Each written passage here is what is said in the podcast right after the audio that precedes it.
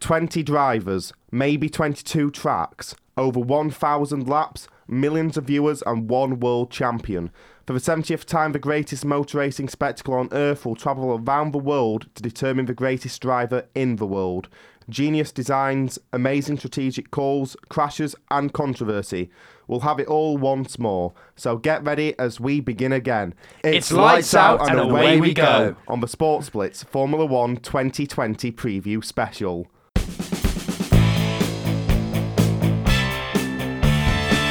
Welcome to the Sports Blitz. Coming up today, we preview the 2020 Formula One season as Lewis goes for seven, Mercedes go for seven in a row, and Gunther Steiner tries not to fill his personal swear jar. And we review pre-season testing and predict horribly how the season will go. And finally, we've done it. We've survived the off season. We've survived winter. Yay! Joining me today, two co-presenters to help me go through the Formula One 2020 preview. Hello, Javi. Hey, Hi. I'm obviously here.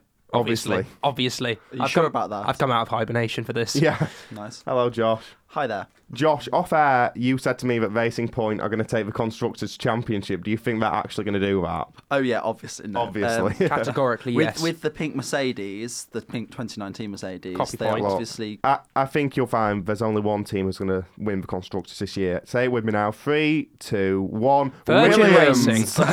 Virgin Racing. Caterham. ART. Um, Andrea Moda Racing. Manor. We can keep going. And We're, we're going to stop now. Prost. Anyway, so Audi. That's Audi spelled with an L. yeah, it's going back to our first episode. yeah. Audi IKEA. F1. Hesketh Racing. flat, yeah, flat pack Formula One cars for the win. Sounds anyway, Cass. a quick announcement: our podcasts are now available on TuneIn. So that's another podcast provider for you, another option for you if you want to listen to the Sports Blitz. And it's particularly good if you have an Alexa smart speaker. Just tell your Alexa to play the Sports Blitz, and it should use TuneIn to get that podcast available for you. If you have Spotify, you can change your default preference on the Alexa app to allow you to play through Spotify as well. But default, it will go to TuneIn, and now you'll be able to listen to the Sports Blitz via TuneIn.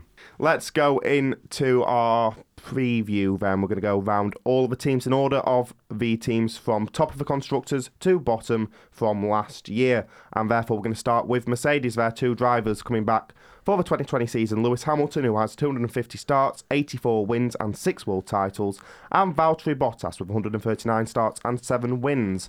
Let's go through pre season testing then for Mercedes because it all went perfectly well, and of course, DAS. Yep. Um, what can you say about Mercedes? The only issue was um, a little bit of reliability issues. Uh, had an electrical failure on day one, and then there was an oil pipe issue uh, in just on Thursday of week two. I've got it down. Um, however, you cannot deny Mercedes were the fastest by a country mile. Although there are some promising times from two other teams that we're going to talk about in a minute, their main rivals from last season, Ferrari, were miles behind by Yeah. the looks of it.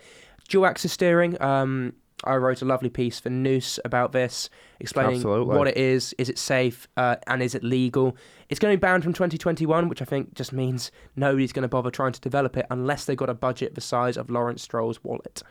Um, which, let's be honest, means Copy Point F1 will be Yeah. doing it unless we get given it by Mercedes. Yeah. By the way, news.co.uk forward slash sport to read that article.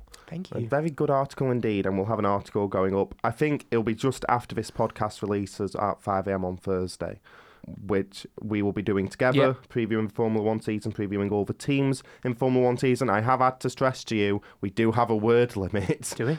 yeah, because it, we're not we're writing an article, not a book, Oh.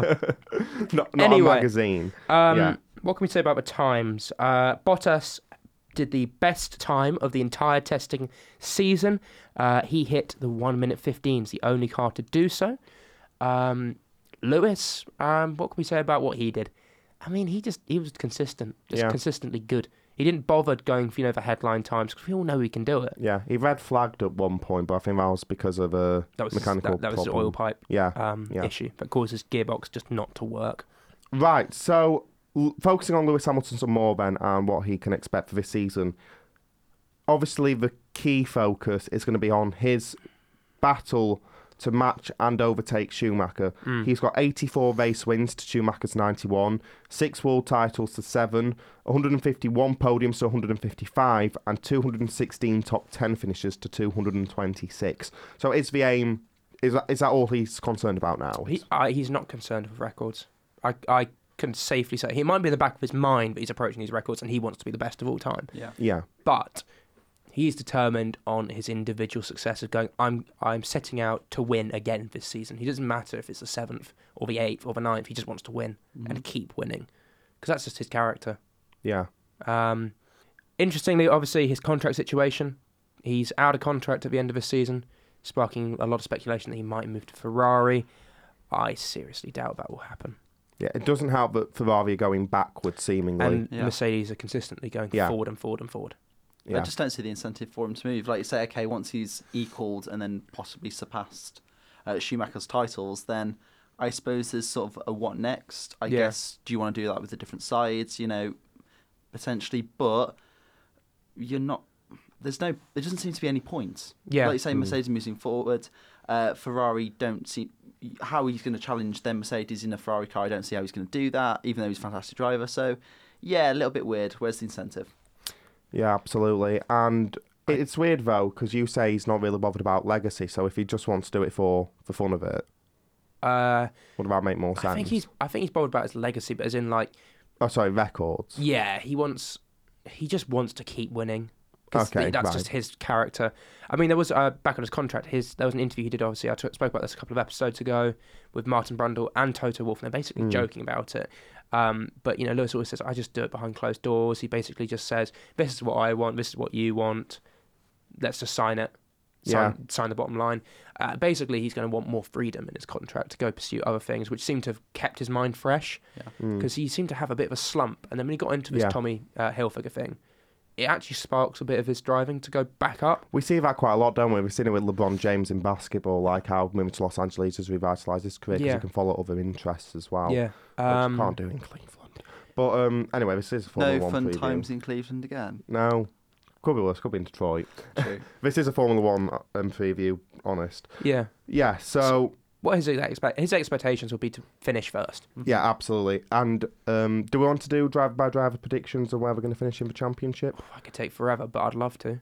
I, Okay. I think Lewis will win. it. Hamilton first. Yeah, I think he will win the obviously. championship. Is anything other than a sort of commanding win a massive failure for Lewis? Yes. Yeah. Yeah. If he doesn't absolutely. win it, it's a failure.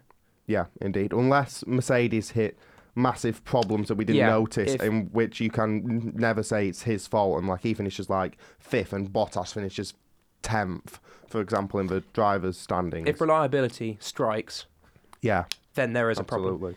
Um, Let's Bottas. yeah, let's move on to Valtteri Bottas then, because last year he had a really strong start, and we genuinely thought he could contend for the title, but didn't come It slipped pass. away. Maybe he wasn't having enough povage in the end. Well, the interesting thing about Bottas is he actually outpolled Lewis Hamilton, I believe. Hmm. I, did, I do believe he had a better qualifying record than Lewis Hamilton did when it came to pole positions. In, in actual, you know, who finished in front of the other, Hamilton, I think, almost wiped the floor with him. But when it came to pole positions, Bottas had more. Yeah, And he always seems to do quite well in Australia. Sure. So, and obviously did well in testing. And it's like, you know, Bottas is actually quite a good driver. Um, but, you know, the case is, will he do enough to, um, to you know, keep his seat for 2021? That's, that's going to be the story of 2020 for Valtteri Bottas. I think so. And I think you'd have to say uh, George Russell is at some point being promoted. Uh, Yeah. I don't know how you know in the immediate future we're talking there, but you know he's pushing. Surely, Yeah. Valtteri Bottas has to be looking over his shoulder. I think if Williams make a big, big effort to push up the pecking order this season, Yeah, you see and- Valtteri going back. I don't see Valtteri going back just yet, but I think what could happen is if, if Williams go jump up the pecking order a bit, and then still Russell is outperforming again the car that he's in because he had, despite finishing 19th every time, he outperformed the car he was in, which Yeah. is which is a weird way of putting it, but he always finished like you know almost a lap ahead of Kubica. Mhm. Um, so I could see Russell being swapped into that seat if Williams do better this season. So interestingly, you say that you could see Russell going up to Mercedes. What happens to Bottas then if that does happen? Bottas is undoubtedly one of the best drivers on the grid. Yeah.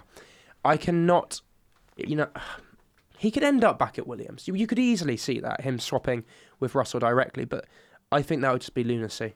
Like, he's too good a driver now for what that Williams team is now. When he was So- at Williams before, yeah, he was perfect. If it- so, oh, sorry. sorry, if a new team came into the sport, So one of his predictions I saw, I think it was like on a catchy YouTube sort of like um, flash. I don't know what you call the images that they preview them with. Um, on the image to preview the YouTube video that it was on, had him here. Thumbnail. Yeah, thumbnail. That's it. there we go. So on, Somebody switched on. on the flashy studio. YouTube thumbnail that I um that I saw, it had Bottas in a Renault suit. Do we see him going to Renault? That would take Danny Ric to leave. Hmm. Not Ocon. Ocon signed on for two seasons. What if they loan him and then release him? I don't Can see full that. I don't see. I don't see that happening unless Mm. Ocon has an absolutely terrible season, Yeah, yeah, yeah. and or you know him and Ricciardo just end up fighting the entire time. But I can imagine Ricciardo then just leaving because he's out of contract. Yeah. Sure. Okay, so where do we think Bottas is going to finish this season? Because F1 magazine has him fifth. I think Bottas will finish. The thing is, I I could give you a range, but not a specific answer. I think he'll finish anywhere from second to fourth.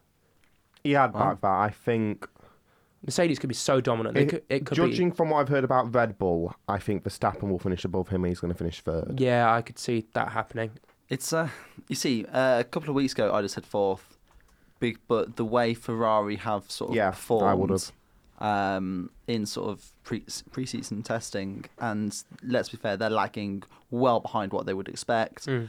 Uh, as good as Leclerc is, um, I, I think maybe third. I mean, I think second's pushing it because I think Verstappen will come right out of the blocks this It'll be- season. yeah, But uh, I think third's a really good shout. you could Yeah. say actually the the main clash this season will be the battle for second, not the battle Yeah. for 1st Because as much as Verstappen is a great driver, At the moment. we don't know if that Red Bull's really going to be up there at every Mm. track with Mercedes. If, let's just say, Red Bull happened to have a car that was completely as fast in every way as the Mercedes, Mm. what happens between Verstappen and Hamilton? It could be the fight of Hamilton's career. Mm. Maybe alongside the Rosberg fight. Because he did have, of course, the same equipment and he was a very good driver. Yeah, that's very true. And in fairness, the Massa battle yeah, for his yeah. first title was a big one. But um, I think there's another, s- you know, it's another like saga, little you know, a little subplot of his career is when he's a lot older and this really fresh young driver who everybody tips as being the next Hamilton Yeah. is there. Mm. What can he do? And I'm not gonna lie, every time you think Hamilton's up against the ropes, he just puts in from 2018 that lap at Singapore to go on pole and just smashes the lap record in a car which shouldn't be doing well at Singapore. And you know, bot, uh, sorry, Toto Wolff. I remember hearing it. It would need the more expletives than were allowed here. It's just ridiculous. He just goes, "What the hell was that lap?" Yeah. Because Yeah. it's just it's just that sort of thing. You'd never see it coming, and then Hamilton just goes, "I'm just the best driver here. I will get everything out of my car." Mm. Okay, let's move on to Ferrari then. There are two drivers staying for the 2020 season. Charles Leclerc, 42 starts and two wins, and Sebastian Vettel, 240 starts, 53 wins, and four world titles. And you'll notice I said Leclerc's name first. We'll move on to that later. Yeah. But Harry, how did Ferrari do in pre-season testing? Ferrari in pre-season testing, uh, uh, it's summed up by one quote from Mattia Binotto. Uh, I yes, here it is. Mattia Binotto, team principal of Ferrari, said he is less confident than at this stage last season. Which always bodes well, obviously. I mean, not gonna lie, I mean, there's it a- is fair to say that last season they were far, far, far overhyped, and it looked like they were going to be much faster than Mercedes. They crashed and burned at the beginning of the season, but then came back into it the second half of Mm. the season. Um, now, there is an element that there could be a lot of sandbagging going on, which Ferrari have never tried before because they they might start copying uh, Mercedes tricks from pre-season. However, when you see the cars on the grid that you know we are talking about, the racing points that suddenly have been revived under Lawrence and Stroll's bank, you know, Mm. bank account. Um, Red Bull finally, finally finding some serious pace, and Mercedes just going, "Yep, we're still going to just keep improving." Yeah.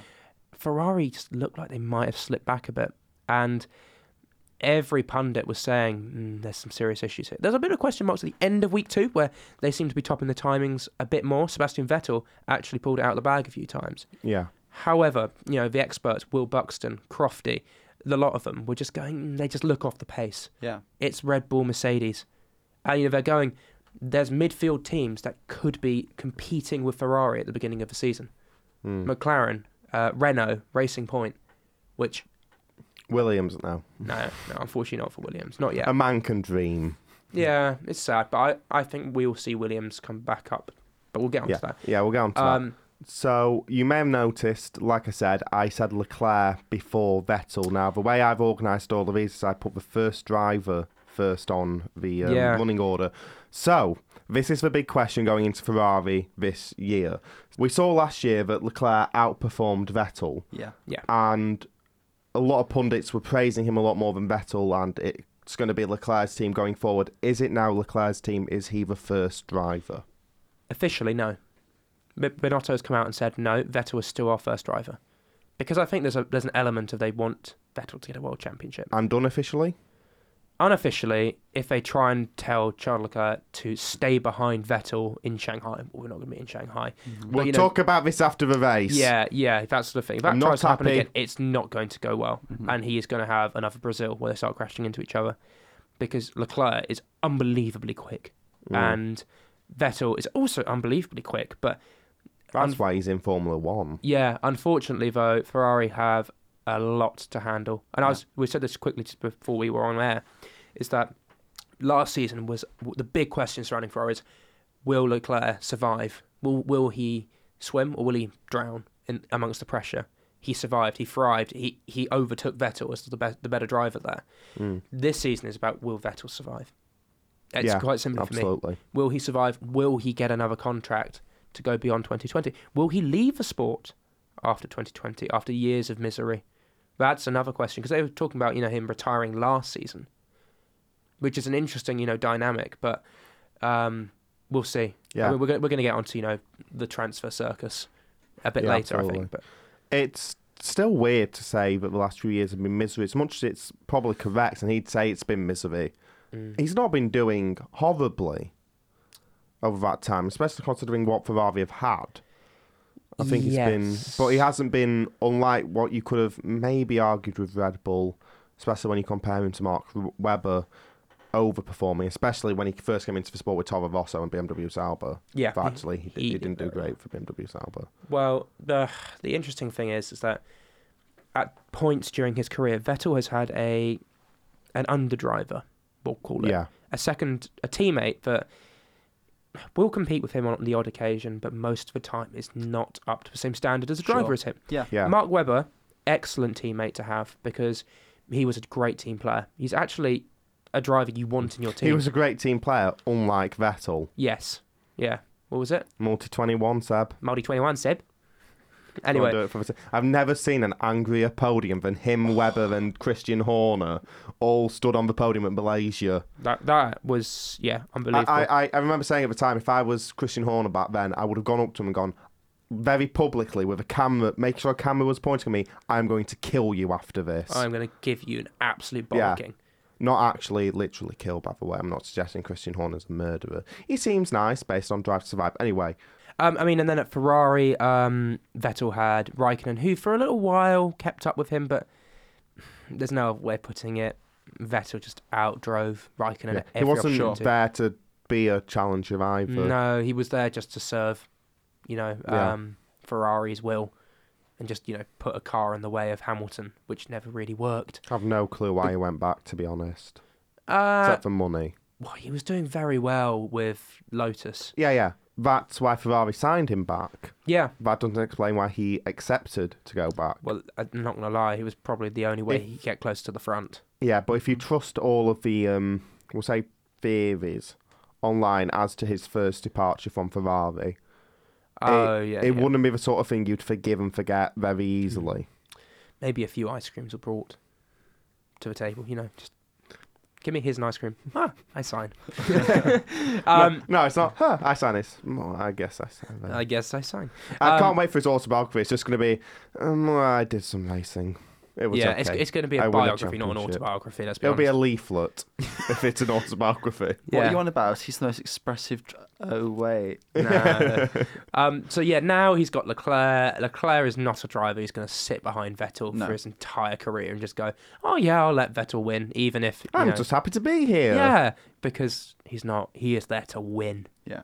No, nothing about that. We will talk about this after. Is a I'm happy to be here sort of person. Mm, I mean, it's the, the classic case is Prost and Senna at the same Yeah. team. Yeah. It's it it is why on Drive to Survive, Prost spoke about teammates as being the worst of enemies because he had the foulest of relationships with his teammate, and that just dominates Mm. every decision about teammates from then on. Because Yeah. you know, there's always been talk: can you have two alpha drivers at the same team, especially at the front of the pack? I mean, no. To be honest Yeah. with you. It doesn't work. No. The reason why Hamilton's been so successful, he's just outperformed his teammate every time, bar Rosberg. And then, uh, you know, with Red Bull, Vettel and Webber. Yeah. It's Uh, easy to outperform your teammate, by the way, when it's Heikki Kovalainen. Schumacher and Barrichello. Yeah. It's, it, you know, Yet Michael through for the championship. What did you think about that? uh, Rosberg Hamilton? Because there was a point where that threatened to really become quite right, it nasty. did. it's, I it, mean- it- it's the reason Rosberg retired. Yeah. He couldn't stand it anymore. He wanted to win, but knew, I think deep down, he knew he couldn't beat Hamilton for a sustained period for that long. Because Yeah. he knew Hamilton would come back and wipe I the think with him. as soon as he stood there, Abu Dhabi realised he was a world champion. He also realised this is the mountaintop. Mhm. It's only downhill from Yeah. here. I'm just like, I can't be bothered to do a downhill thing, so I'm just going to leave, Yeah. Pursue other interests. Ah, it's a strength. It's and a good for him. Credit He's to living his best life. I mean, he likes his Heineken commercials, doesn't he? So he does absolutely. Well, he's not drinking. I, I love He's him on. driving. Um, yeah, I love him on when he does Sky Sports F1. He's brilliant. He is very good, Mm-hmm. but he's always critical of Hamilton. He's always like, I got insights into Hamilton that you don't know, and I'm like, you do. He also wiped the floor of you With you, every yeah. season, bar one. Yeah, So, um, You just sound a bit here, mate. You know. yeah, you're Mm. also meant to be very close friends. Now that relationship is completely soured. It's ridiculous, and he Mm. just keeps stirring the pot, which I think is a bit unfair. yeah. So does it? Does it get better for Vettel? Uh, I think Vettel's going to come back hard, and he's going to try and race Leclerc into the ground. I, I think credit to Vettel, that's in his character. However, it's just a case of is Leclerc that good? And I Mm. think he is. Mhm. And actually, Vettel's going to have a really tough time if he's going to try and outrace Leclerc. Yeah, Yeah, no, I'd agree with that, and I do think w- it's, it's going to sound weird to say, but bear with me. I think Leclerc's slightly underestimated by his peers. Yeah, no. Um, I think people don't quite realise how, just how good a driver he is. The Mm. point where, like you said, I think that he'll come back strong. But you know, I think Leclerc's got it in him to, Mm. you know, just pull ahead. Yeah, and unless Vettel ends up being, being given, I, it's unfortunately my prediction when it comes Mhm. to his transfer is for 2021, unless a German team comes in and says we want Vettel as our star driver, Leclerc will drive Vettel into retirement. He will not go to a, a, a team down the pecking order. yeah, yeah. He, he'll be driven out of sport. That's quite accurate. Yeah. Right, so qu- very quickly then, predictions on where we think Uh, Vettel yeah. and Leclerc are Um, going to finish. Because since I said Bottas, I said want to say Bottas third. Leclerc fourth, Vettel. Fifth. Fifth, Oh, yeah. oh, Albon. Oh, I can't really do this out of context of Albon because I think Albon's going to have an interesting season actually. Yeah, 'cause he's a very good driver. Um. Oh dear, I. Albon will get sixth, so Vettel will get fifth. So I'm going to go. Leclerc gets fourth, Vettel will get fifth. Okay, let's move on to Red Bull. Their two drivers also staying from at least the middle of last year. Max Verstappen comes into the season with 102 starts and 8 wins, and Alex Albon comes in surprisingly with 21 starts, because that's how many races there were last year. Really? Anyway, yes, really. Okay. ASMR.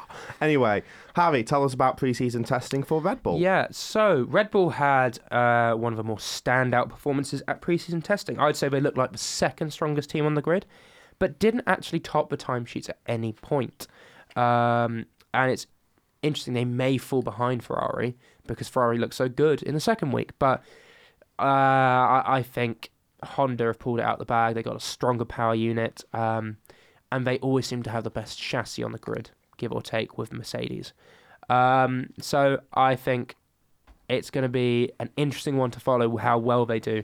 I have actually put that Red Bull probably have one of the most intriguing driver lineups on the grid as Yeah. in interesting to follow, interesting to see how it works Sure. out. Um, and you know, obviously, we'll be all looking out for Christian Horner's team. Enter Christian Horner whining about double diffuser. Yeah. Um, it was all a double diffuser. I tell you what, I love him from Drive to Survive. I think he's a, he's one of a star. I think I've already said I've said this already. Yeah, he's always really honest and frank Yeah. with the cameras. I love the bit when it's um where Geri Horner's like, so who's your favourite driver then, Yeah. Christian? He's like, you can see About all 10 the cogs ten turning. seconds later, he goes, whoever's winning for us. This is a man who's very aware that a Netflix crew are in his kitchen recording Yeah. it. Yeah, I mean, he's basically like, I want to say Max, because Max always wins for us. But to be honest, Who was one I'm of his r- kids said Vettel. oh, that's fair enough. But he was Oh like, yeah, yeah. then he was like, no, that's fine because Seb is Seb. One so many Yeah. of them. But um, it's it, you I think another just, one said Ricciardo as well. Yeah, I could. Uh, but then he just like in the naughty corner later. Yeah. um, he was still annoyed. Oh, yeah, he's still annoyed about that. yeah. Um, but it was it's nice actually seeing Christian in that because he's, he's he's very good in it, and you can just tell he's an utter savage when it comes to dropping drivers. He's just Yeah. as bad as Helmut Marko. Absolutely. Um, it was when he's basically going. Actually, we have four cockpits in F1. We have four drivers attached to the same company's contract. You know, these these drivers are not contracted with when it was Toro Rosso, now Alpha Tauri.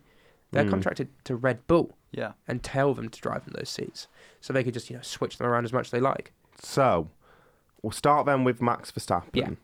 who is, for me, the biggest challenger to Hamilton at the moment Definitely. for the Drivers' Yep. World Championship. Yep, that can be agreed. Not a massive, massive challenger at the moment, but he is the closest, which really says how much how much of the um, field is just not quite there. it's bunching up though. But Mercedes are still all the way yeah, over if there. Mercedes have pulled it out of the bag with dual axis steering and other developments they've had over the, the you know the post season, pre season, Yeah.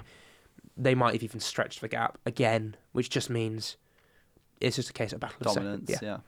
Um, Verstappen, he's signed an extended contract to 2023, which came as a surprise. Some people were saying he could be at a Mercedes seat before we know it. Um, that's obviously not the case. He's got faith in Honda, faith in Red Bull. Um, I mean, why not at the moment? yeah, they It's seem to be, you know, on on the climb, back up to the Yeah. top. Yeah. Um, I think it's quite simple. His target will be to challenge Hamilton for the title. Oh yeah. It might not be to win it, but it'll be to challenge him. Um, and I think that's Christian Horner's prediction. Yeah, his sorry, his target will be to challenge for the title. Uh, absolutely, I, I agree with you there. I think when people talk about a three-way race between Leclerc, uh, Verstappen, and Hamilton, I don't see Leclerc with that particular Ferrari being as sort of consistently competitive over the Yeah, season absolutely. as Verstappen. And Leclerc is sometimes a bit of a nice driver. I'm Yeah. not saying he doesn't get his Mm. elbows out, but Verstappen is a bully on the Austria. track. Oh, absolutely. Plus, uh, Verstappen uh, is sort of better in the wets, I think, um, or can Yes, yes, he is. Yeah, uh, absolutely. very much so. But also with um, sort of with Leclerc, I don't, I just don't feel like he can be quite as aggressively competitive as as Verstappen can, and Yeah. also uh, the stability with uh, the driver situation. I think is better for Verstappen. Yeah. Um, and actually, there's one other point. Is actually I think Verstappen has the better team behind him. They'll get the Mm. right calls on strategy, and they do the better pit stops. World record Yeah. holders consistently. Their strategy seems to be normally very good. Ferrari, on the other hand, it's always been a bit of a letdown. Very, uh, very often they, you know, been caught slacking, uh, and made the wrong calls, and Mercedes dominated them as a result. I mean, the only difference being is Verstappen in Hungary was given a good strategy that could have led him to win. However, Mercedes just pulled it out of the bag by just challenging them with a different strategy. And it just favoured Lewis's style of driving. You know, it's hammer time, Lewis, Mhm. as Bono would say. Um, and uh, Pete Bonnington, that's Lewis Hamilton's uh, chief race engineer. Yeah. Yeah. How Uh, much do you think this uh, Honda engine is going to factor in? Because I've I really feel good about that. That's this season. Yeah, Honda. yeah, I do. Honda's actually the interesting ones that they obviously now got two teams, both Is using it. Second Is it season. safe to say they're not GP2? GP2. They so are yuck. not a GP2 engine anymore. Um, Do you know? Do you know what that is for them? Alonso watching Red Bull do very well. Do you know what that is for him? Gamma. Garma. Gamma. It is Garma. Um, I think Honda will challenge the Ferrari engine for sure this Yeah, season. Um, absolutely. I don't know whether they're going to be as powerful, but you know, with a good chassis, Yeah. as Adrian Newey always designs for Red Bull. Mm. This is my worry is that this car does look a bit too much like the 2003 McLaren. That was a very big failure. Yes, but then wouldn't they? They've fared very poorly at preseason testing. We'd all be going, "Oh my goodness, they've slipped behind." Yeah, I mean, McLaren's 2003 car didn't even get to pre-season testing. so, Lovely. you know, yeah, I think they ran it like twice in a practice session, and um, Binned it. uh, Alex Wurz, that was it. Like refused to drive. Said, "I'm not driving it. It's a, it's gonna kill me." yeah.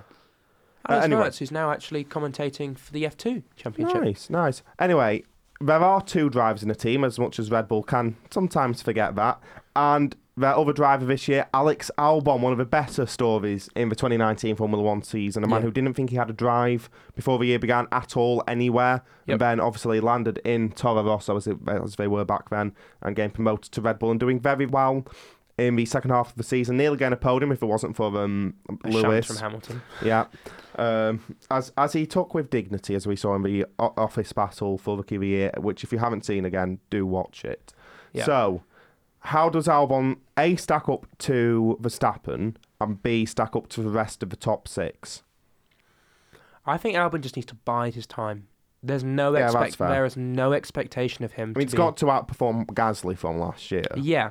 he's got to regularly finish in the top six. He needs to do that, but he's he's got the ability to do that. Yeah, absolutely. Um, I think we will see Albon actually racing the Ferraris a bit more. I think there will also be times at certain tracks where Albon will be racing the top of the midfield.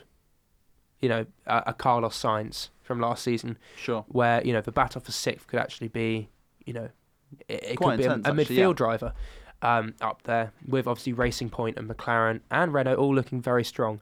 Um, but Albon just needs to know that Verstappen is unbe- an unbelievable driver. There is no expectation for Albon yeah. in his first full season as a Red Bull driver to be challenging Verstappen at every opportunity because that's just not going to happen. He shouldn't expect that. He can try, but he shouldn't expect that. And unfortunately, as we saw in Drive to Survive, that was sort of a demise of Pierre Gasly was his expectation that he's just going to drive as well as Verstappen instantly. yeah. Um, Well, like I said, he got into his own head. yeah. So Albon is going to be an interesting to one one to watch because I think he'll get a few podiums here and there. And I'm going to be going, "Mm, yeah, he's a good driver. He might even outdo Verstappen at certain races where, you know, Verstappen has a slip. You know, his uh, qualifying time wasn't good enough, or he crashes a couple of times and has a, a an engine penalty or Yeah. something. Because uh, Verstappen does crash in practices quite a bit because he just pushes to the limit. Yeah. Uh, Sorry, by the way, if you can keep hearing that noise in that ba- in the um, background, I keep um keep fiddling with this uh, magazine I'm going from me, the new Formula One magazine. In it does look very good. And yeah, I keep accidentally making magazine noise, as I'm going to call it. Anyway, so what are our predictions then for Red Bull this season? I'll start. I think Verstappen is going to finish second, and Albon is going to finish sixth. Uh, yeah, sure. So I think um, that fight for second is a lot more interesting than the fight for first. Um, Bottas and Verstappen, I think, can be right up there. I just think Verstappen's a bit more naturally talented, and I mean, Mercedes is the better car, but you just really can't go against what Verstappen has. So I'm going to say uh, a second, but a slim second. And for Albon, um, yeah, sixth. I think he will keep pace with uh, the top six, uh, just about despite the challenges from midfield. Uh, Verstappen, I think for a range, I'm going to go second to third because he'll be fighting with uh, a Bottas Leclerc sort of bat off a second. I think he will tip Bottas come 2nd Mhm. Um, Albon's the interesting one because I think we could see Ferrari all over the place, Albon not being quite Verstappen, and then any midfield teams that jump the pack a bit. So I'm going to go with sixth for Albon, but he could finish anywhere from, I might even say from fourth if Ferrari are that Yeah. rubbish, all the way down to seventh. And it's Yeah. uh, that's could be interesting. That's the that's the one to watch out for. Okay, let's move on to the heavily anticipated midfield battle. I'm going to start with a team that finished fourth last year, McLaren. They keep their same two drivers coming into this season Carlos Sainz with 102 starts to his name, and Lando Norris with 21 starts to his name. Harvey, how did they fare in pre season testing? Yeah, McLaren had what can only be described as a very quiet testing. Now, very quiet for a lot of people would mean they've gone under the radar. They've just done nothing special. But in comparison to uh, you know the past few seasons, that's good news because they've had an immense amount of breakdowns. You know the GP2 engine GP2, and uh, issues with a very poor performing Renault engine. Um, so for them to have a quiet, quiet testing is very, very good news. Their timings put them roughly at the top of the midfield. With uh, we're going to say Racing Point and Renault um, looking also very strong. So McLaren have a lot to be excited about, and they I think they've got the most exciting driver lineup on the grid.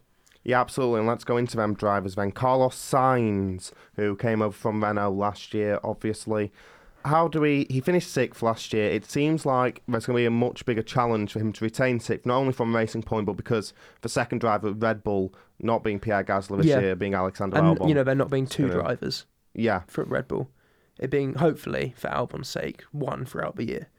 So um, Sainz has a challenge on his hands, um, not just from those drivers, but also I think from within his team. Yeah, what do we have to expect though for Sainz this year? Because obviously finishing, for example, seventh would be a step back, but considering everything around the sport, everything around McLaren, would it actually be a negative for him to, to finish lower than he did last year? No, no, it wouldn't be. I would say he overachieved last season, but Yeah. that was due to circumstances. We said, you know, two drivers at Red Bull in the Yeah. same seat, um, one of whom who just crashed and burned, quite literally. So Sainz's target should be seventh. Yeah. His challenges for that will be Albon, um, Perez, Ricciardo Ocon, Norris. I'm going to say those drivers. Um, maybe even Lance Stroll. I don't know how he's going to do, uh, but you know that seventh spot is going to be one of the most tight ones, I reckon, on the entire grid. Yeah, absolutely. Second and seventh, let's say, will be Yeah. contested heavily.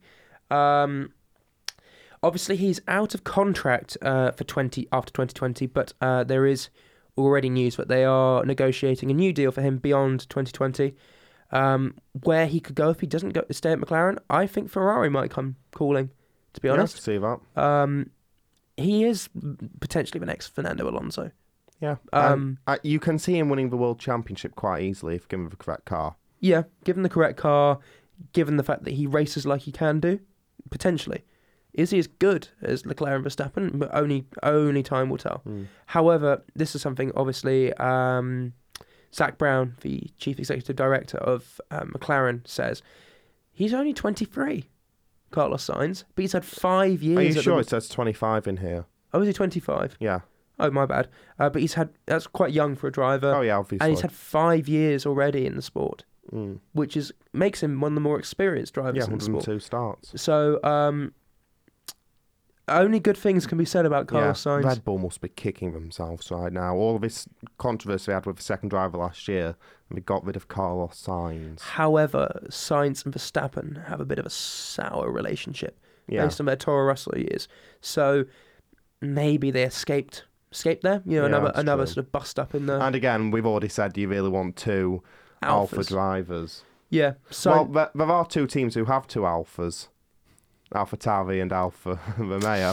Both might- have two alphas. that might be the worst pun I've ever heard in and my there's life. competition for him. yeah, that, yeah. that's something I want for for um for the record. Let's move on to Lando Norris. And an incredibly impressive first season, Sure. arguably the rookie of the year. I mean, there was only three of them anyway. But Yeah. yeah, what what do we expect from him? What do we want from him going into his second year in Formula One? Do you re- think he can push, really push Sainz for seventh? I mean, I think he yes. can challenge him. Yeah, Yes, absolutely. yeah, Yeah. definitely. I think he's got the talent to do it, certainly. And obviously, you know, if the car can can hold up, I see no reason why not. I think it's more difficult than sort of the same time last year. Like you say, the conditions have changed. I think that sort of uh, the top and going into the top of midfield is a lot more competitive. But um, I think he's certainly talented enough to do it. So if the car holds up, I think you know he could really, really push. Yeah. Yeah, agreed. I mean, Norris actually doesn't have to worry much about his contract situation. He's on a multi-year deal. He signed before the British Grand Prix. He already got signed up for a new deal, which was, you know, credit to McLaren for doing that. Um, his pace last season meant he outqualified um, 11 to 10 Carlos Sainz, which is a massive achievement. Yeah. What do we make of what F1 magazine says? I swear we're not being paid by them, though. If you do want to pay me, my um, email can be fat now. I'll give you my bank account details, F1, if you want to um, want to give me some money. But yeah, F1 magazine says that his problem was the start and his inexperience, and he'd be a bit too friendly or cautious on the start, and would lose place through there, and that's sort of what cost him in his Yeah. battle to fight with Sainz for sixth place. There are aggressive drivers in that midfield. All of them are they're not nice. Magnussen, Ocon, Renault, uh, Ricciardo, sorry, Sainz, all and Perez as well. All aggressive drivers. Uh, Lance Stroll normally picks up more places than any other driver at the start of a Grand Prix on Mm. the first lap because well, he always terrible in qualifying at the moment, and then he just overtakes everybody, which Yeah. is quite fun. Um, but Norris, he has the ability to put a car in a good position from the qualifying. What he needs to do is basically not break down on the final lap like he did in Spa. Yeah. And he also had another moment where he, oh yes, in France, where he was, you know, king of the midfield, and then just his car broke.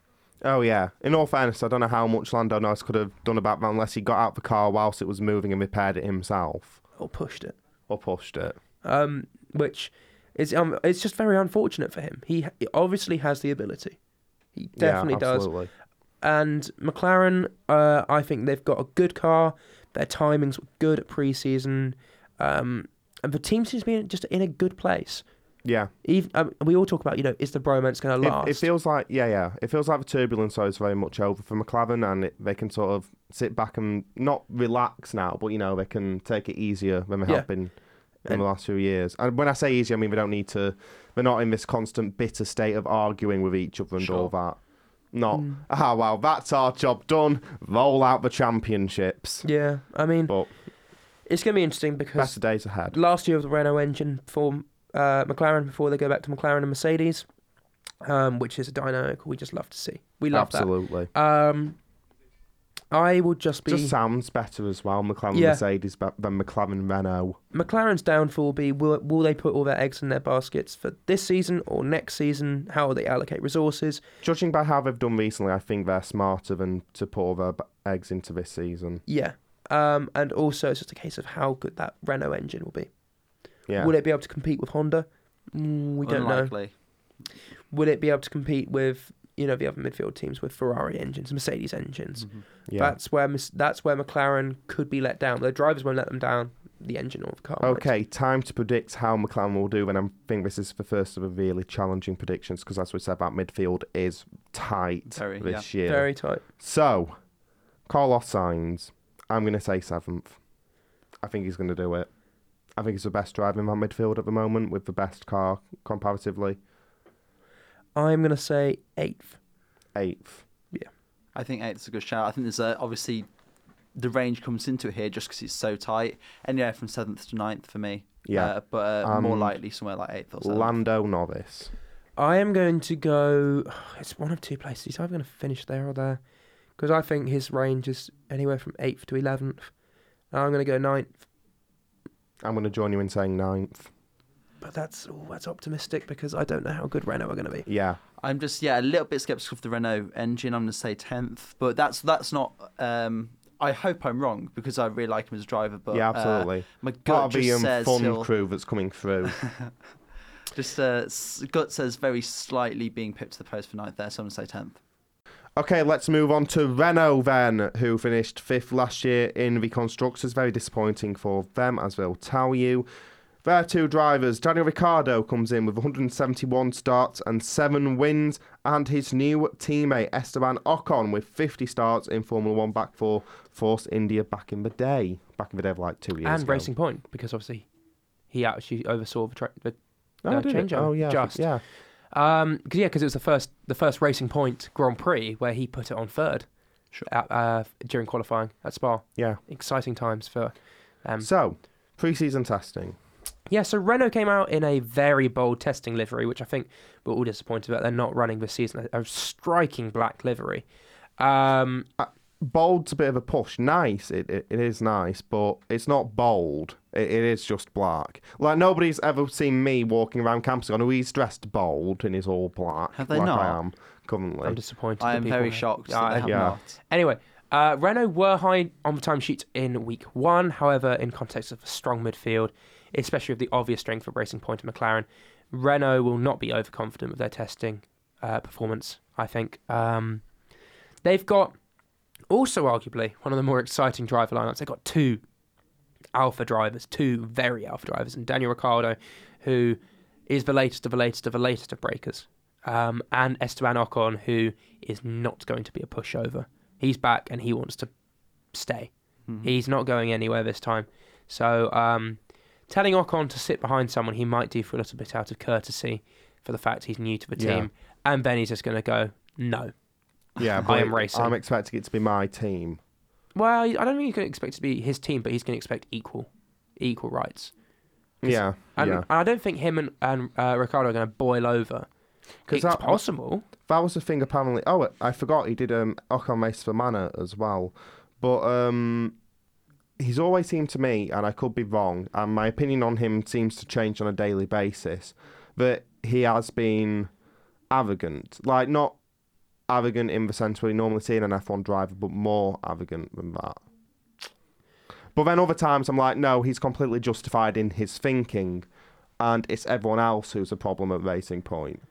Yeah. And so mean- I, I still do, I, I think this season's going to make me finally decide what I actually think of Esteban Ocon. But I've I've always been in like them two states of mind, flipping back and forth. I think for me, Ocon is just very quick. oh, he is a, he's exceptionally And talented. he, he's never been able to be given that chance just to go, look at me, I am quick, let me race. That's true. Because he had Yeah. Perez around. Especially when he was at Manor. Well, yeah, obviously. when he was at uh, Force India, Race, Oh, Force India that. and Racing Point, uh, it's impossible to do because Perez is justifiably one of the better drivers on the grid, consistently, consistently doing well.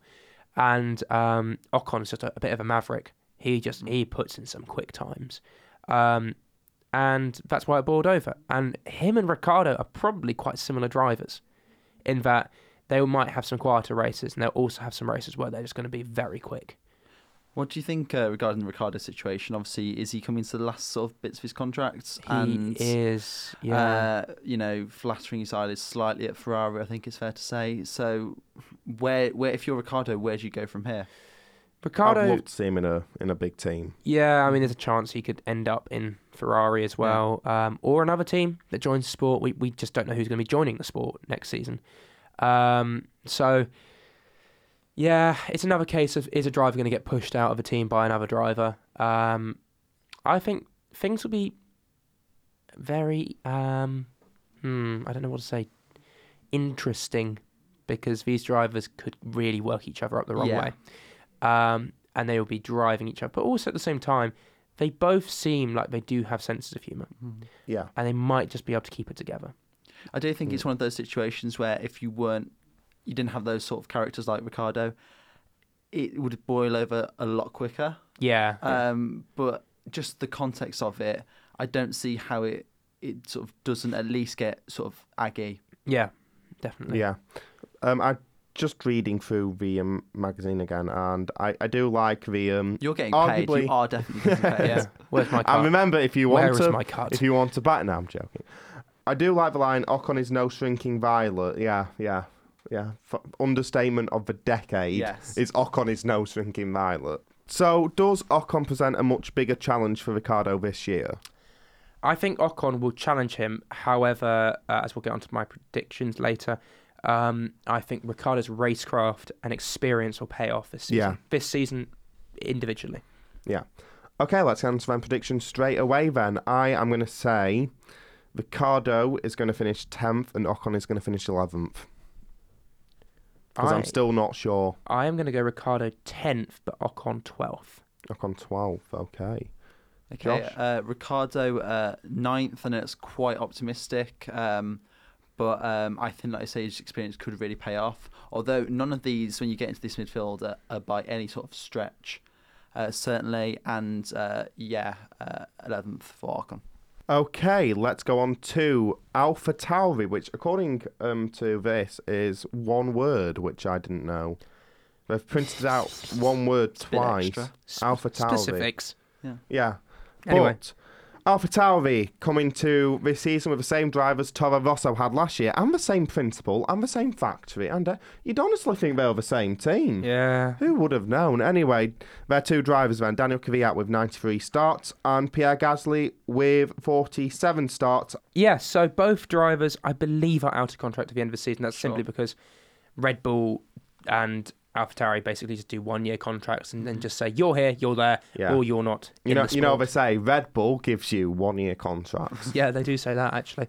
I think Kvyat was unlucky to be so quickly overlooked for the Red Bull seat, yeah. but I think there was a serious point of, you've had your chance, mate. It. I think it it didn't really. A, he was impressive in his first year at Red Bull, and B, it really didn't help that he happened to be there at the same time Max Verstappen was at Toro Rosso, and they knew they had to get him into Red Bull as fast as possible to keep him in the Red Bull system Yeah, in general. And Vettel was back in Horner's ear going, get him out of the team. Apparently, that's literally what he did. He just went to Horner and said, you've got to drop him. He's a danger to everyone else.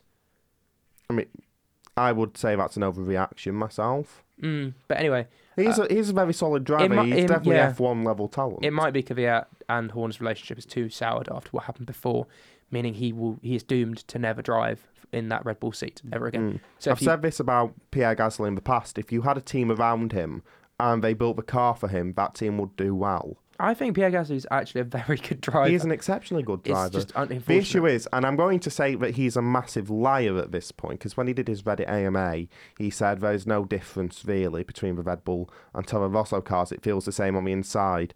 Nonsense! Yeah, uh, you know, utter nonsense. Utter Yeah, that is definitely a lie. You can tell by how he performed in the two different cars. If you're doing better in a Toro Rosso than you are in a Red Bull, that implies that you are better at driving the Toro Rosso eh, as opposed to the Toro Rosso is faster. Yeah, that would suggest there is a difference between two cars, meaning you are more comfortable in one than the other. Yeah, absolutely. And just he never he never seemed at home in the Red Bull. He always seemed to be overthinking everything um, because he just could yeah. not get he could not feel natural in the car, and that's why he ended up.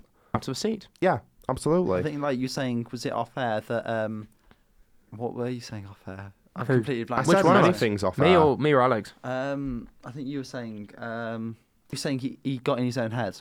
Yeah, he did get in his Yes, own I head. It was- said that. It is. It was all over Drive Who? to Survive. Basically, just comparing himself to Verstappen, who obviously the, a lot, a lot of these drivers had been driving against each other in the junior formulas and Yeah. stuff. But you know, Gasly, Yeah, Drive to Survive made that clear with one million different pictures of them all when they were kids. yeah. I mean, and the, the problem for Gasly is just he.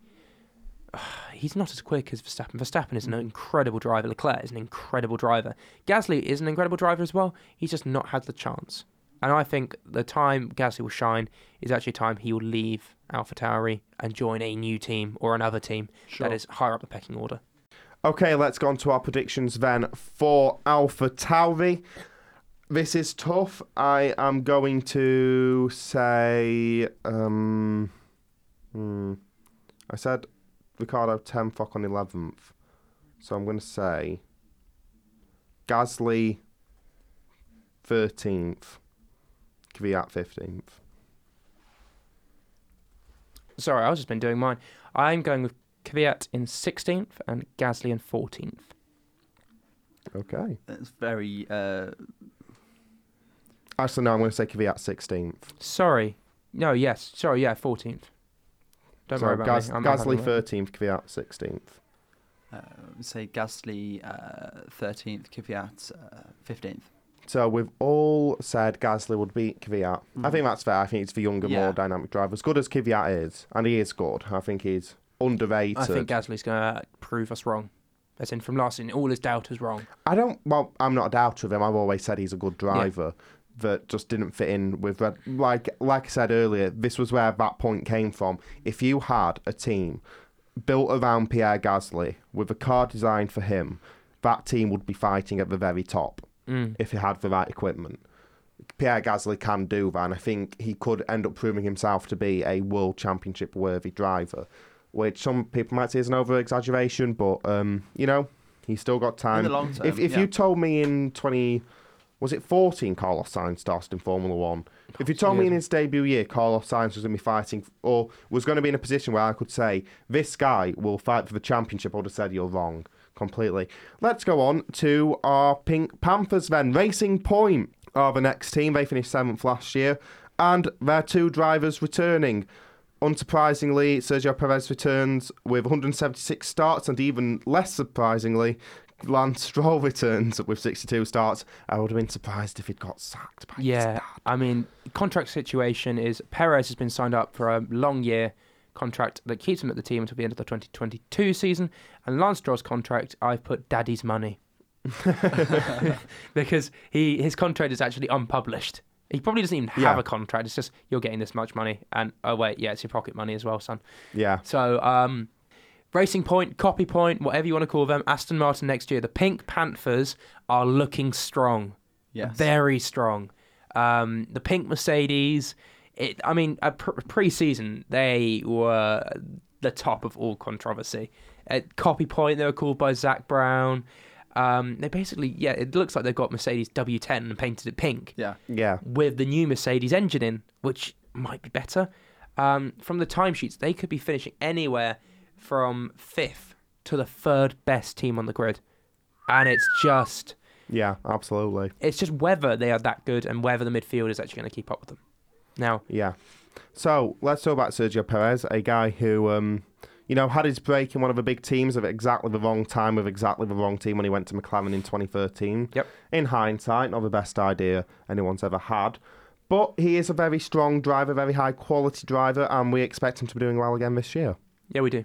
Yep. And Lance Stroll, a guy who, well, as we've just said, daddy's money and all this, but unlike previous pay drivers, he is actually a really good driver. He is. He's just had some a bit. He's been unlucky with the teams he's been at at the wrong time. So obviously, Hmm. at Williams, he joined when they was just just beginning to fall. Yeah, it did get the Um, um, podium in Azerbaijan. He did, and he got a a third start. You know, started in third in Monza because of a couple of engine penalties, and Yeah. put the car there by, by his own I mean, my question is, is if Lawrence Stroll wasn't in Formula One, would Lance Stroll be in Formula One? And I don't think it's a clear cut answer, but it's definitely not a oh no, never in a million years, because he is genuinely a very high quality talent who is at least near, and I would say is F1 level. I don't think he would have got the move to Racing Point. No, no. Um, I think there would have been another. They might have looked elsewhere first. Uh, would he still be at Williams? I think they'd still keep him there because Williams valued Um, him as a yeah. driver. as F1 20 as sorry as Drive to Survive pointed out in their first season it seemed like the whole reason they kept Perez was for monetary reasons back then so we can't pretend that Sergio Perez is completely different to Lance Stroll in that regard he is a, a, not a strong reason not even a majority reason but it cannot be ignored that he is there partly because of the money he can bring into the team Yeah, I mean, uh, for listeners, this is some this is some dynamic that you just get in Formula One. yeah If you are the lead driver or the only driver from um, a country, so you're Sure. basically the national driver, you get uh, big companies from that country Mm. uh, sponsoring you. So Robert Yeah. Kubica has that, and that's why he's at Alfa Romeo. Alex Albon. Alex Albon with Thai money, although actually he's a British Thai driver. Hmm. Um, I mean, it seemed like, and maybe this was the editorial sort of side of Netflix. Drive to Survive made it quite clear that his career got back on track because he was able to get all that time money. Uh, yes, he was actually. That that time money basically put Albon back on the track, Yeah, which got him to where he is now. With Perez, he's always had um, Mexican money, we'll call Yeah. it, um, yeah, which has always helped him because Force India, as it were, always had some monetary issues and they needed Mm. just that extra bit of financing. Well, you know what the main saying was about them? They lived within their means. Yeah, and they were very good at it. Yeah, Um, they always outperform themselves. So, looking at it now, Racing Point don't need to worry about the money. They actually just gone. Do you know what? He's a very good driver. He's very consistently good. Let's give him a Mm. bumper contract that just extends that deal so we can keep him here for a while. And he's got that. You know, 2022 is a long, long way away. yeah, Um, absolutely. So when it comes to you know looking at who's staying where, I think he might. Yeah, he is the third longest contract on the grid, Oh wow. Yeah. Okay, uh, so excluding Lance Stroll. yeah, who's got an infinity contract? It's called my wallet. yeah. Yes. So let's get on to our predictions then. For Racing Point, I'm going to be maybe optimistic with Sergio Perez. I'm going to say he's going to finish ninth. I think I've le- left that spot clear for him. Um, above the Renaults, above the Alpha Tauris. I'm about to drop a bomb. Oh, okay. Uh, and I'm going to say Stroll. So I'm going to have to. I'll put up a, a post saying where I think they're all going to stay. But if I remember correctly, Stroll therefore would finish 14th, just behind Gasly. Uh, on my predictions, I've worked it out. Lance Stroll will finish 11th, and Sergio Perez will finish First. 7th. Oh, that's not too bold for me. Yeah. Like if you'd said fifth or maybe even sixth. I would have gone that's bold. Yeah, this is But prob- seventh yeah. is not massively bold to me. This is the problem with doing when you predict a football season. You can sort of do it on preseason games I can't. and transfer. You, yeah, we know you can't. you yeah, if you've read my But, articles, you know I um, can't. but with Stoke F1, third. it is ridiculously difficult to do without seeing the first race. Sure. Now, there is a serious chance we could see a Pink Panther on the podium in Melbourne. A real possibility because Yeah. they were so quick at testing. I would now- be surprised if they don't finish on the podium once. That I would be that's, shocked. Yeah, that's the serious thing. So I've gone with a conservative prediction of seventh because I could easily have predicted him to finish fourth. Because with the amount of money that Lawrence Stroll can just throw at the team this season, because he's it, they've got that much money now, and how well they are they've been uh, using their resources before. I can see Racing Point doing really well as a constructor. They could finish third. They were, that's like actual pundits are saying this. They could finish third. I don't think they will, but um, that's why I've Hmm. gone with seventh for Perez. It's, it's Yeah. one thing to have money; it's another thing to be able to spend it effectively. Yeah, and Sure. some and teams that's have the one struggled with that. distinction we have to make. Yeah. Yes, and that's why I don't think they're going to break through into third. But yeah, absolutely challenging for fourth. I think almost guaranteed fifth if, if all of the hype is true. But then Mm. again, when I say they're almost guaranteed, something it means they're not. Kiss of death from Alex Woodward, as per usual. I think we're going to expect them 19th and 20th now, Sure. quite comfortably behind everyone else. because they get disqualified from the season. For suddenly the blueprints come out and it just says Mercedes W10. oh, got it. Matt Coughlan's working for them again, isn't he? And um, Nigel Stepney. Uh, God, that's a reference. Is that is that Spygate? Yeah, it's bag. Tom Coughlan was the main guy at McLaren behind it. and Nigel Stepney was the guy who get, from Ferrari who gave him all the information. Lovely. Yeah, watch Aidan Millward's video if you haven't seen um if you haven't heard of Spygate properly. Josh, your racing point prediction. I believe I've left eighth free, so that will be going to Perez, and I believe that Stroll is going for 12th. Brilliant. Okay, let's go on to Alfa Romeo, who finished eighth last year. Their two drivers also returning. Kimi Raikkonen, the oldest driver on the grid. He started um, in Australia in 2001. 312 starts to him, 21 wins, and of course that one drivers' championship. And Antonio Giovinazzi, who has had 23 starts as well. I've just noticed I haven't put down his um, world title in here. Who? Sorry. Um, Raikkonen's. I'm sure on previous ones they've said Well, it was so long wins ago. they've- and world yeah, titles. it's probably so long ago. They've forgotten about it. Yeah, hang on. Kimi will not be amused. He'll be wanting a lot of ice creams after that. Yeah, yeah. It says here titles and points under Vettel, four and two thousand nine hundred eighty-five, and on Kimi's it says points. Oh, So if they've forgotten, he won the 2007 World Championship by Apparently a so. point. yeah. So Alfa Romeo. Alfa Romeo, At what do we expect? Well, at testing, um, they looked strong. They topped the timesheets quite a few times during the second week uh, under Antonio Giovinazzi, but he ended up shunting the wall quite a few times, and that has been the story of his career. Um, that's why he dropped out of the sport a couple of years ago after two races, and then came back in. And although he got better as the season went on, he did still have those problems where he span and he ended up in the wall. Um, however, the- um, the Alpha Tauri didn't look special on track.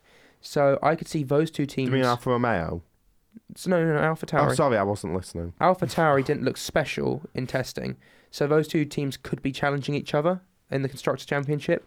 Uh, but often in testing, as we always say, it doesn't matter because, Yeah. you know, whatever happens. By the way, you are very interesting. I'm very sorry. I was just trying to think about where Antonio Giovinazzi is going to fit into my prediction um, picture. I don't know what's going to happen with Alfa Romeo. I, I could see them doing what they did before for the, you know, the rule changeover and not putting any money into this season.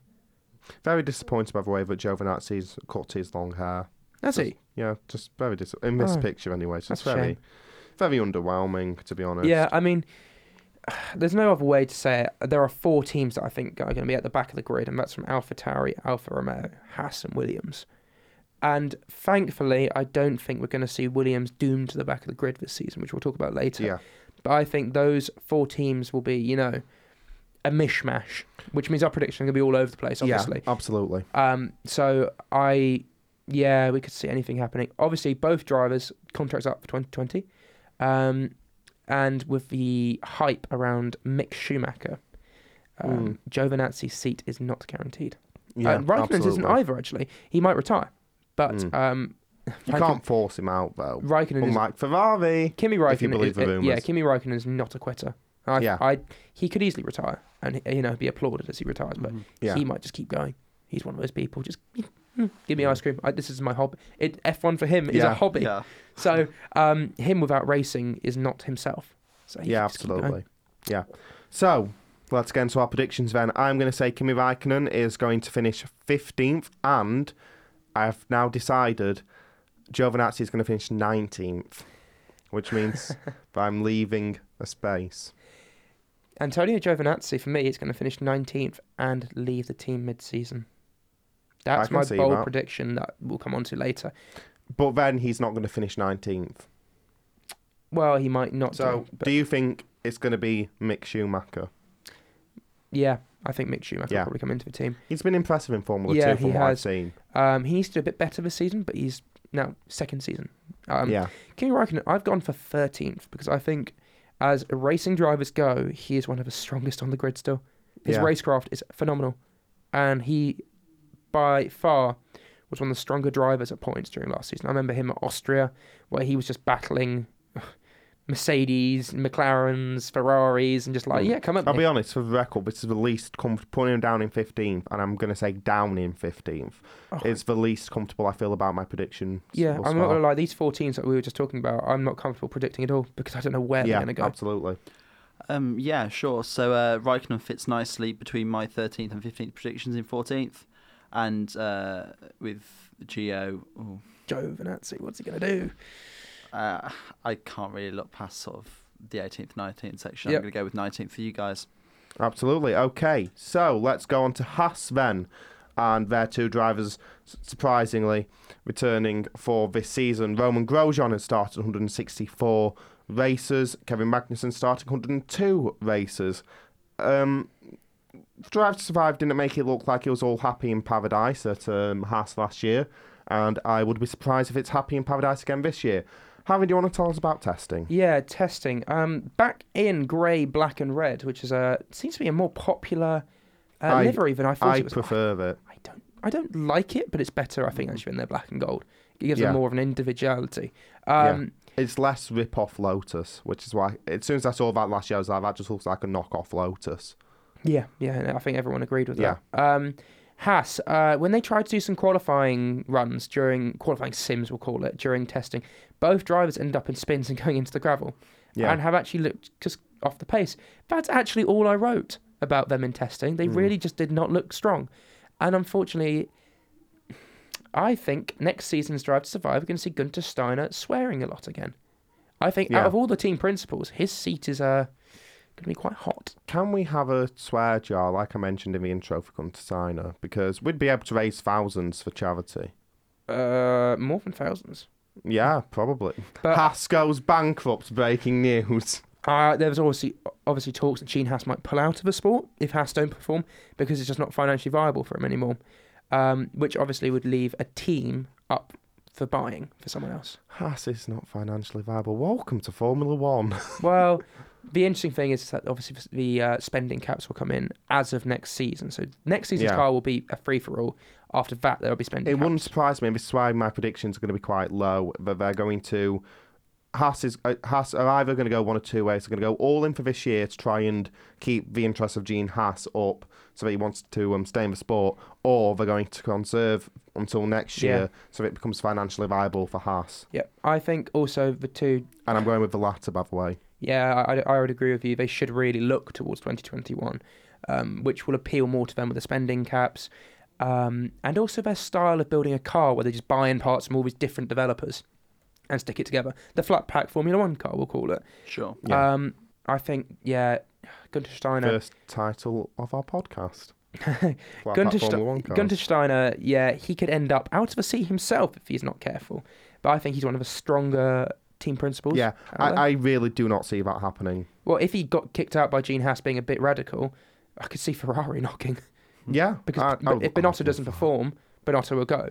And oh, let's do a swap. I, see, I like Binotto. I want him I like stay. Binotto. I like his glasses. I like his Yeah. just, his you know he, just seems nice. sedated nature. He's just quiet. Yeah. And he's just he's he doesn't slam the desk with his fist. He's the exact opposite of Günther Steiner. and Toto Wolff. Toto Wolff. I love Toto Wolff. I think he's brilliant. Um, anyway, with Can we get him to wave at us? what Do you not remember that last year Oh, where somebody yeah, I had remember the um, that. card in the back of the back of the um, Mercedes Yeah. garage and he saw it on the monitor and turned around and Wave, waved? That's brilliant. It was brilliant. Um, I love him. I think the main story of the season will be contracts. 2020, both contracts are up for Magnussen and Grosjean, and I fully, fully expect the team to implode. Drivers wise, Yeah. I think they will be crashing I, into each I other. do not think it's viable. And for the position they're in in Formula One, they are two alphas again. They're both expected to be that first Yeah, driver I in mean, the team. everyone thinks because Grosjean's a little bit quieter as an individual, that Grosjean is going to Yeah. be the, the minor driver. But that's not in his No. No. nature. He he won consistently in his junior Formula years, Yeah. and um, it's just unfortunate that you've got two absolute so and so's in the same team. Okay, let's get into our predictions then for Haas. And I'm going to say Magnussen 16th, Grosjean 17th. I think it's really tough. Like you say, it's two. Uh, should we say characters? Yeah, characters. Characters. Uh, uh, in in that side. Um, certainly, I think next year's Drive Five will be interesting with how that develops. Absolutely. Um, I'm going to say Grosjean 16th and Magnussen 17th. I've gone with Kevin Magnussen in 17th and Grosjean in 18th. Mhm. Leaving space for quite a bold prediction coming. Oh wow. Okay, let's get into our final team then, and it's going to be Williams, who have definitely improved since last year, it seems to me, but that's not a massive statement. Yeah, I mean, Williams had nowhere worse to go after last season. The first thing that should be said about their testing is they made it on time to testing. They would, did not miss two days of testing because of just problems at the factory. They haven't had to sack Paddy Lowe halfway through testing either. They got out on track on time. No obvious issues, no real reliability issues. They weren't the fastest on track, but they didn't appear like the slowest either. The best thing to see was on the very first day, not even onto the softest tyres, George Russell, and I mean smashed, I really mean smashed. Yeah, he was on the hards, his- wasn't he? Yeah, he smashed his time from qualifying at Barcelona the previous season. Yeah. In much better conditions as well, because obviously February compared to To- May. Yeah, Yeah. and, and you know you see that that's turning heads now. The whole the whole pack, everyone has been moving forward per season, but he went over a second quicker. yeah, absolutely. That's So- very fascinating. So I'm interested to see how Williams do this season. I didn't do the drivers, did I? George Russell has got 21 starts in Formula One. Nicholas Latifi, the only rookie, still two years older than Russell, but the only true rookie with no starts yet to his name in Formula One. So we can declare our prediction for Rookie of the Year will go to Kimi Raikkonen, the oldest driver on the grid. yeah. Uh, yeah, Latifi, the, the Canadian, uh, making two Canadians on the grid. I can't remember the last time there's been that, or if there ever has been that. Someone at WTF1, which is another great website to follow if you are following the F1 season. I'm going to say no because I can only think of two Canadian drivers off the top of my head, and both of their last names are Villeneuve. Villeneuve. um, anyway, uh, Russell was one of his standout drivers last season, consistently outperforming the car he was driving in, and, And just yeah, the only driver to not get a point. Yeah. Which poor him. very unlucky for him. Very unlucky. Um, Yeah. He will be looking. He'll be eyeing up Valtteri Bottas' seat, as we said, or you know another Mercedes-powered engined car higher up the pack if he doesn't if he doesn't get it. What else can I say? I mean, Williams look like they have a strong car. They look rugged. New livery, red, white, and blue. Can't go wrong. Colgate. And yeah, it's Colgate F1. um, but uh, I'm very interested to see how they perform because I don't think they will be consistently at the at the back of the pack anymore. There's going to be quite a few races where they're going to be outperforming Alfa, Haas, maybe even Alpha Tauri. So we'll see. Mm. Yeah, no, very much so. I think uh, Russell, uh, coming off the back of his uh, what you say rookie year, uh, exceptionally talented, obviously, and consistently outperforming in the car that maybe shouldn't have Yeah. been doing that. Um, like you say, I think did you say off air or not that despite you know finishing relatively at the back of the pack, he's actually had an exceptional season last year. Yeah, he could- just yeah. because of what you'd be expected to do in that car and what he actually did do in that car. Yeah. Uh, I think he's a massive one to watch uh, this season. Obviously, the only proper rookie we have is Latifi, but it should be an interesting season for Williams, certainly. I mean, you could say this is actually George Russell's debut season or rookie season in a faster car. He's not going to have a broken Yeah. car at his hands, which is just going to make predicting where Williams finishes this season an absolute joke. Sorry, yoke. Yuck. It is a yoke. Anyway, They- they've no longer got a GP2 car. GP2. yeah, I d- I don't think they've got a GP2 car. Anyway, let's No. predict them. Okay, let's go into our predictions then. For Williams, I'm going to say Russell is going to finish 18th and Latifi 20th. Uh, I will second you on that one. I think Latifi will get points this season. I think he will actually do quite well. However, he will finish 20th. It's his rookie season. You can't expect too much from him. So you think Um, every car's going to get points? Uh, Yeah, I think it will. Um, I think Latifi and Giovinazzi will have an interesting season. They'll be battling between Yeah. themselves, I think, and maybe the Haas drivers. Latifi will definitely challenge for the points. I'm Yeah. not. I'm just not ready to say he will get in the okay, points. uh, that's fair enough. And George Russell, I'm going with a bold prediction here. I'm going 15th.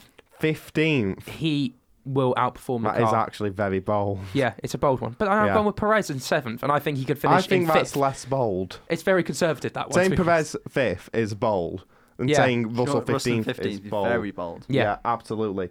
Okay, let's get into some predictions then. We've already all said who we think is going to win the drivers. I think we're all going to say Mercedes for the constructors. Yep, second Red Bull, and in third uh, Ferrari. I think it's still just going to be Ferrari. Yeah. Yeah, and I say I think the battle for again in the constructors for the second and third between Red Bull and Ferrari is a lot more interesting than the battle for first because Mm. I think that's over before the season started. Truth be told, Yeah. Um, but yeah, no, I think Red Bull just edge it because, like you said, they've got a better team set up. Yep. Certainly, it seems they're a little more stable and haven't had the sort of issues in pre-season that uh, Ferrari have. Yeah. Okay, let's go into our other predictions then. Which driver is going to most overperform compared to expectations? And this can even be based on our own predictions. And I'm going to say George Russell. Uh, mine will be between George Russell and Kimi Raikkonen. Yep, I can see that. Maybe. I, I, I uh, said uh, Russell before the show, and I'll stick with that. Yeah. Maybe Yeah. Alex Albon. Maybe. Just maybe. Who will be the most underperforming driver who will disappoint against expectations? Uh, either Lance Stroll, Hmm.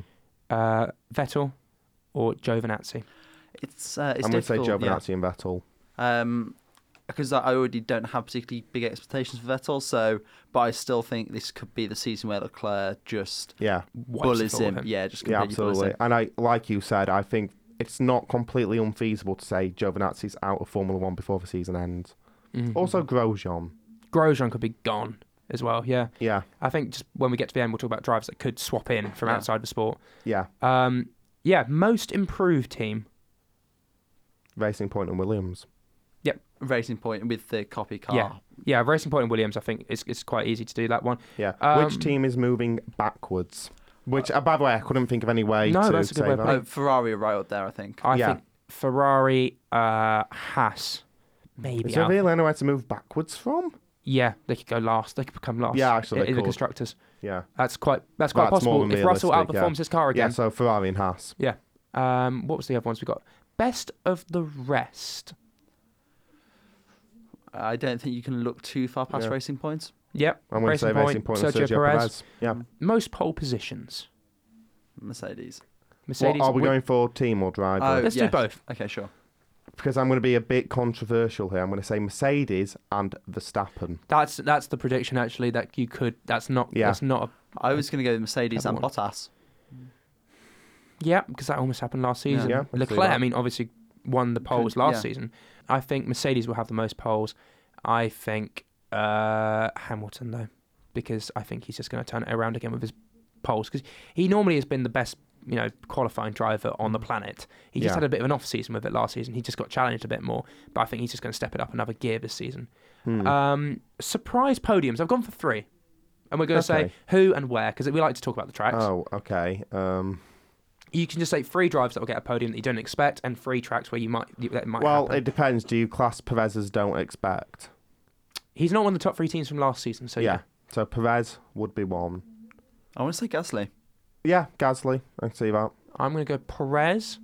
Uh, I'm going to go Stroll Yeah. and hmm, Maybe Raikkonen. Sainz. Or Ricciardo. Or Sainz. Or Novice. Or anyone. One of those teams. It, it starts. It starts to become a real meaningless prediction yeah. when you've now put everyone in. Anyone from the top of the midfield in. Uh, the tracks where that could happen: Azerbaijan. Azerbaijan, obviously. I Um, was going to say Germany, but then I We don't remembered it. and it makes me sad. um, ooh, Hanoi. Brazil. Hanoi. Brazil's a great show. Hanoi. Hanoi could be a yeah, shout. We haven't seen any. It might not even happen. Yeah. Um, Anywhere where there can be wet races, Singapore. unpredictable racing. I was going to say Singapore, Uh, but the, it's we the haven't had a really, really interesting race there for a little while. Since how's that likely 2008. to be going ahead? Is do you do you reckon? Oh, Singapore could be interesting, PK's in the actually. wall. Oh dear. oh dear. Um, Oh, he's going to be gutted with that mistake. yeah. uh, shock mid-season move, and this is drivers moving across the sport rather than. oh, so rather- within teams. Oh no, sorry. Yeah, no. This is actually people could be leaving the sport as well. So between yeah, teams and out. Giovinazzi. Giovinazzi to could leave. go. Giovinazzi out. I could also see Grosjean out. Yeah, Um, who else could? They wouldn't get rid of Vettel mid-season. That'd be a, no, that would be a would be a yoke. farce. That'd be an absolute yoke. Uh, Albon will stay, I'm sure. Yeah, So yeah, we're looking at maybe Grosjean. Kvyat out of Alpha Tauri for a younger driver.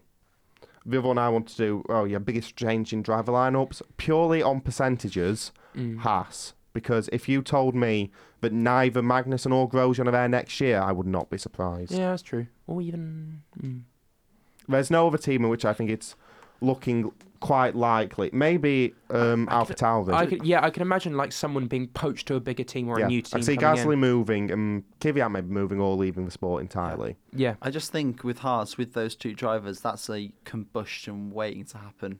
Yeah, Yeah. Oh yeah, I mean they could have two. it could get ugly again Yeah. this year. Looking at drivers that could come into these teams, I mean I've got a list here, and you just just go yay or nay if it's going to Yeah. be mid-season or 2021. Fernando Alonso. It's the one everyone talks about. Yeah, uh, yeah, but it'd be with a new team. Yeah, I think yeah, so. It'd be yeah, that's 2021. the, that's the qualifier. Yeah. Nico Hulkenberg. I just don't see where he fits in. Yeah, I mean, it's an interesting one. He might just look at other sp- other motorsports now. Yeah, absolutely. Um, Stoffel Vandoorne, the test driver, development driver for Mercedes this season. No. No. I just don't Not see it. feeling it. No, I think he's he's had his Yeah. chance and wants to stay away from Formula One as much as he Yeah. can. And obviously, if he goes back to Formula One, he can't get the fan boost.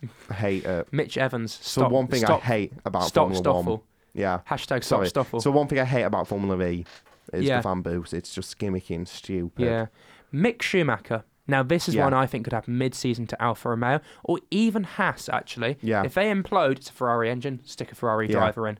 I would be surprised if he's not there by 2021. Yeah, I think he'll be in a team 2021.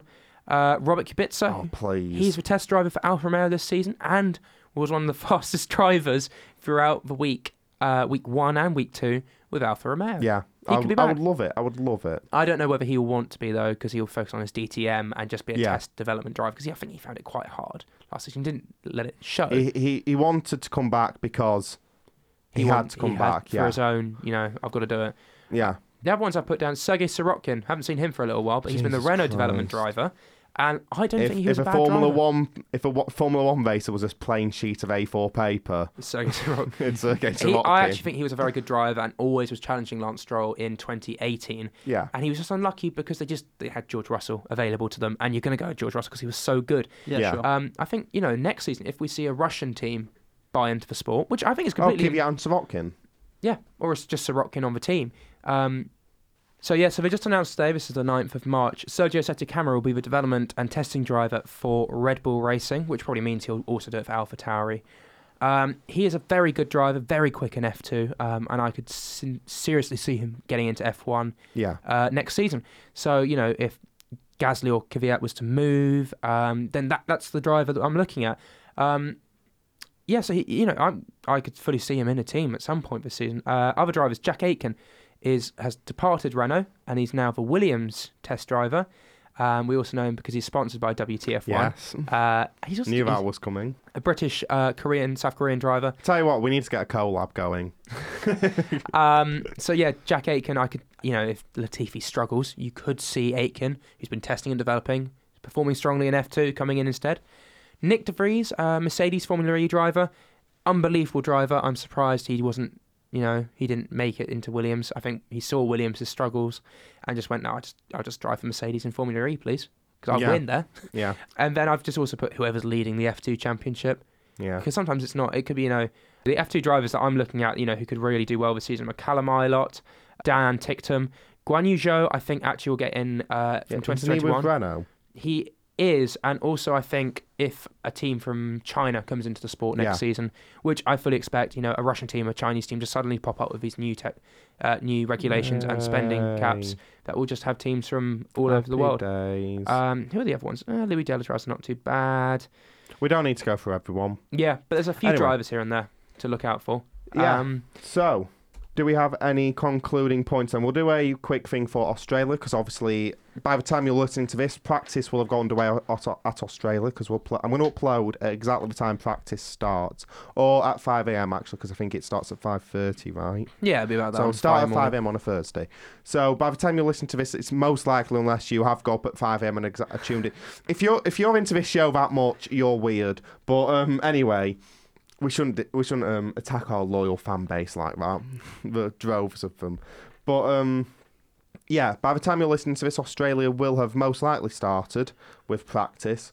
So what do we think is going to happen? I think it's going to be as much as we always talk about Bottas, I think it's going to be a Hamilton one-two punch, pole and the win.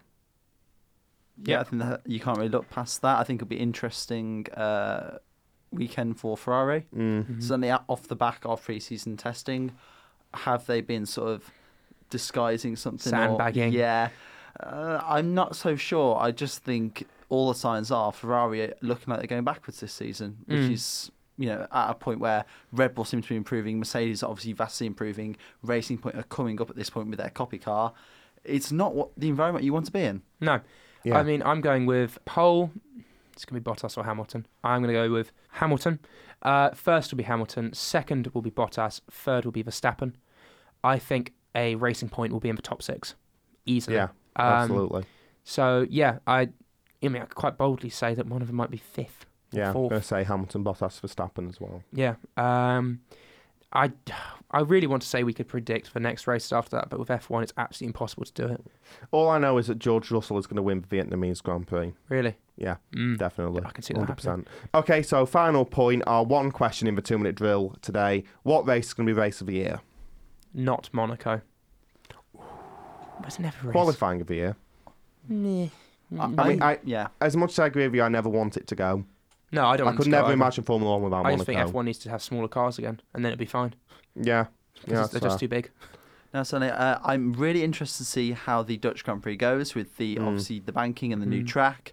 Uh, looking at Verstappen's uh, testing of it, the first F1 driver to go on there, it looks good. Obviously, he looks quick, but just seeing how that's going to work on, you know, of- obviously the, the the work they've done on it is going to be really interesting. So I'm, uh, you know, I'm quite excited to see how sort of drivers tackle that. My race of the year, though, will go to it'll be Baku, as ever, because I think Baku is just an incredible circuit. It's got everything going for it. Um, I can even imagine dual axis steering playing quite a big role in that actually, because you know the really long straights, some swooping corners, and some really sharp turns. A team that can you know adjust the toe on Yeah. their cars will thrive there. Yeah, absolutely. And for me, uh, I'm just going to go with Azerbaijan and says a safety car. It'll be a very good race. Anyway, thanks for listening to this F1 special episode of the Sports Blitz. My thanks go to Harry and Josh for joining me. The intro and end music for the Sports Blitz was provided by Kevin MacLeod at Incompetech.com. Remember, we're coming back with a podcast, our final big podcast of this term, Saturday, 5am. Until then, I've been Alex Woodward, and don't just have a good week, make it so good you'll feel like Hamilton overtaking Glock on the last corner of the last lap of the last race of the year. So, Ferrari fans, goodbye.